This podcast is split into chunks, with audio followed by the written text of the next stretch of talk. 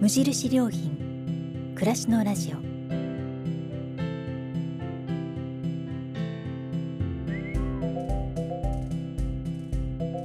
無印良品が今気になっていること。伝えたいことを声でお届けする暮らしのラジオ。読む言葉と聞く言葉ではまた印象が違うもの。語られる言葉からいろいろなことを想像する。そんなひとときをお届けします。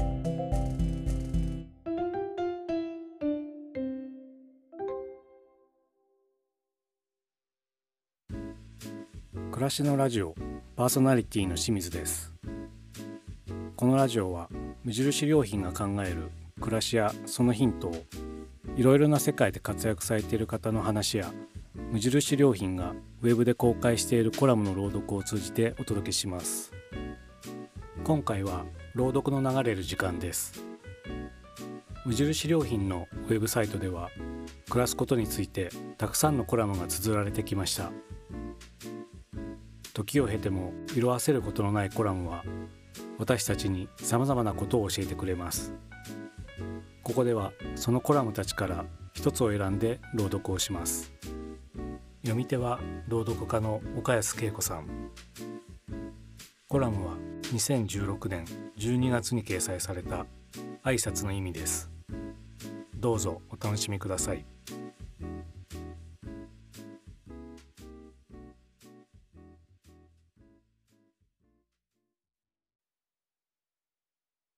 挨拶の意味。小さな赤ちゃんを抱っこしたパパやママが知り合いに出会うと手を添えながら「こんにちは」や「バイバイ」を教えている。よく見かける光景ですね。こんな風にまだ口も聞けない幼い頃から挨拶を教え込まれて育つ私たち。それだけ社会生活の中で挨拶が重要視されているということですが。ではなぜそんなに挨拶が大切なのでしょう？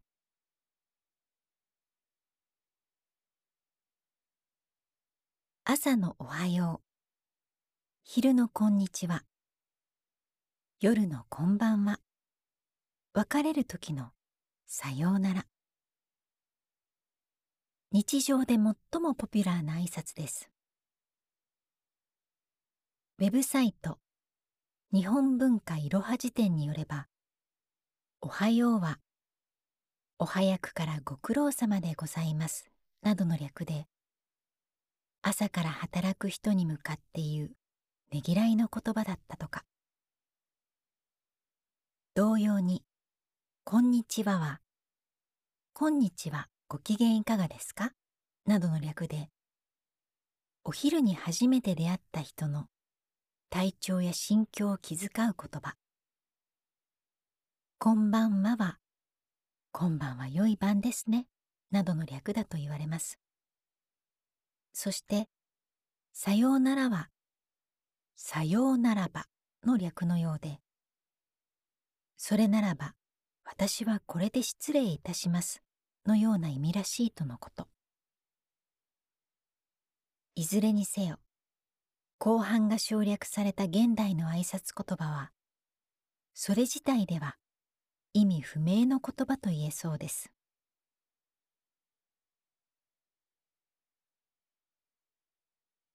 挨拶はお互い安心するための不調つまり合言葉だから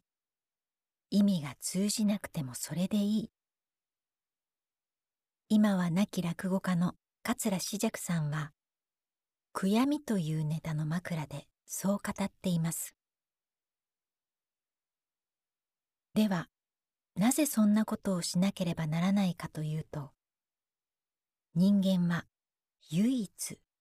感情を隠せる動物だから。犬や猫は腹が立っている時は必ず顔に出ますからそれを見て判断できますが人間は顔ではニコニコしていても腹の中はムカムカしていて通りざまにゴンとやったりする可能性がある。だからこそ少なくともあなたの敵ではありませんよと伝えるために挨拶を交わすのだと言います。つまり相手の警戒心を解きほぐし安心感を与えるのが挨拶なのです。挨拶は相手の存在を認めることでもあります。相手がそこにいることを認めたからこそ敵ではないことを知らせるのです。挨拶をしたけど反応がなかった時多くの人が不快感を抱くのも敵とみなされたというより自分の存在を認めてもらえなかったことに腹が立つのかもしれません。アメリカの心理学者アブラハム・マズローは人間の欲求を5段階に分類して下の欲求が満たされないと上位の欲求を満たそうとは思わないとしています。食べる眠るなどの生理的な欲求から始まり安定したい仲間が欲しい周りに認められたいと進んでいき最上位が自己実現したいという欲求。そこに達するためには下位の4つの欲求が満たされていることが大切でつまり人が自己実現イコール成長したいと思うためには承認欲求が満たされている必要があるというわけです。挨拶は相手の存在を認めていることを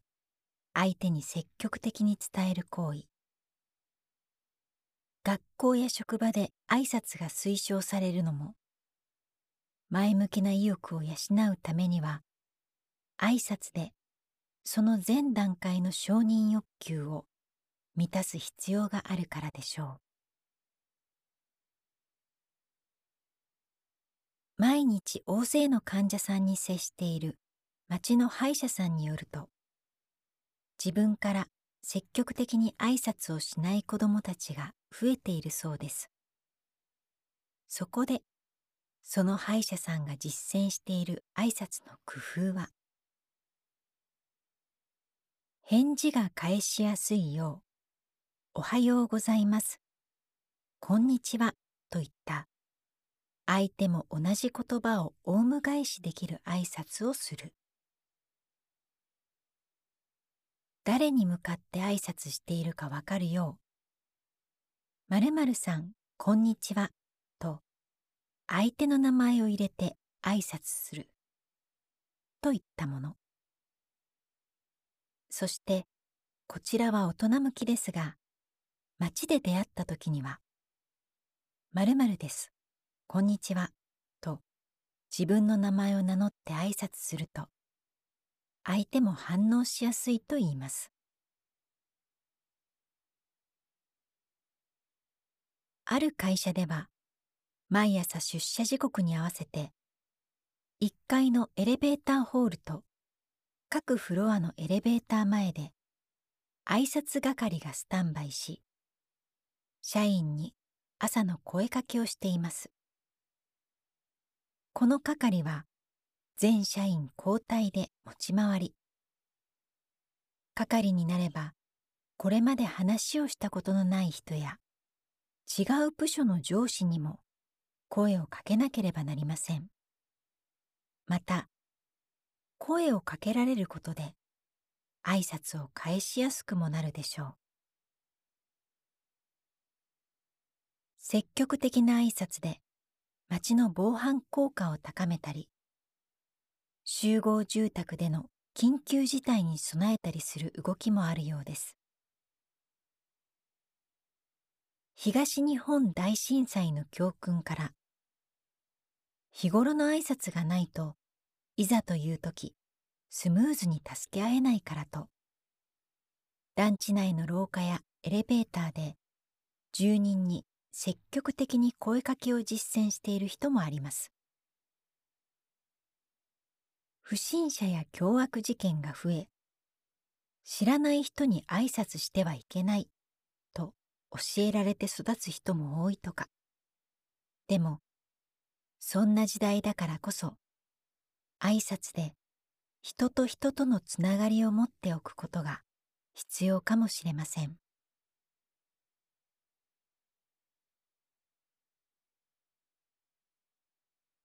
アイヌの人たちが遠来の客に対して使うアイヌ語の「こんにちは」「イランカラプテ」は一語ごとに区切っていくとあなたの心にそっと触れさせてください。という意味になるとか。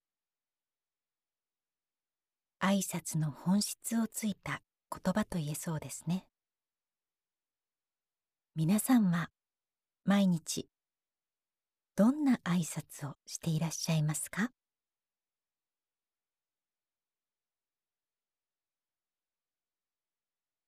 ？2016年12月14日。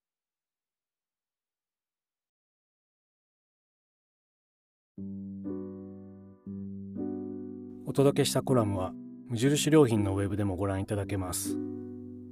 それではまたお会いしましょう。